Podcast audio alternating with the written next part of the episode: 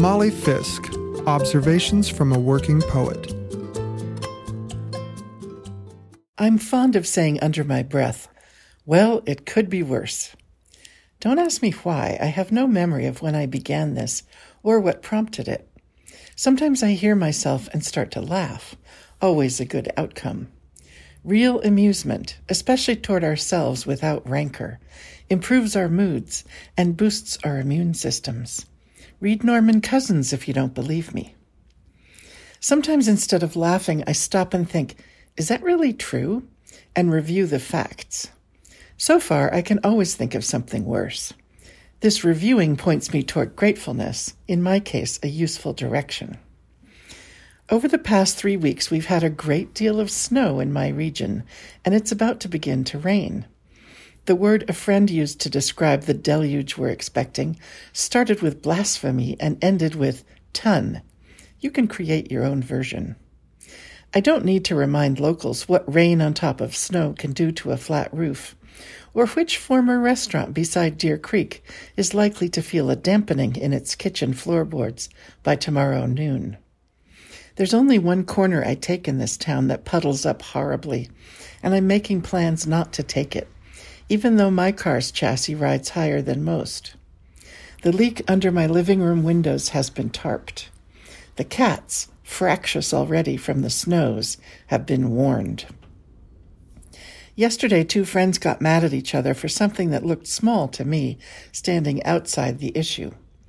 Often I feel annoyed about things like this, but I found in myself an extra reserve of patience and was able to help with the logistics miracles do occur. You're wondering, what the heck is the point, aren't you? Sorry, I'm meandering. The point is that we, like flat roofs, are overburdened right now, every one of us. Snow, rain, pandemic, isolation, politics, climate crisis, you name it.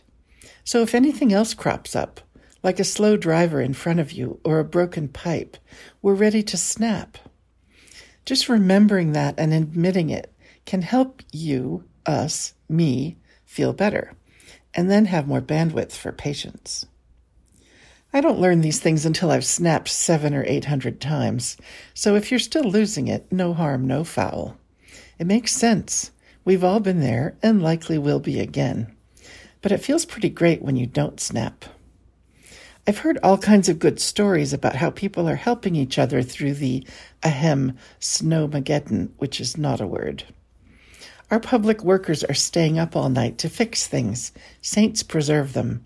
But ordinary people impress me too, going through neighborhoods and plowing every driveway. Chainsaw wielders working together to clear the roads. Rides offered, sidewalks shoveled, coffee handed out. It's almost enough to make you believe in humanity again.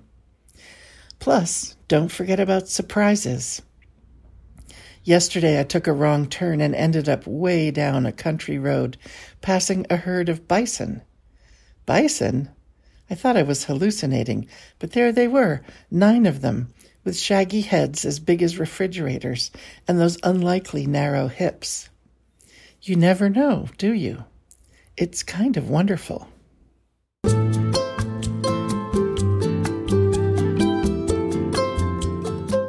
Award winning poet Molly Fisk writes, coaches, and teaches writing in California's Sierra Nevada foothills.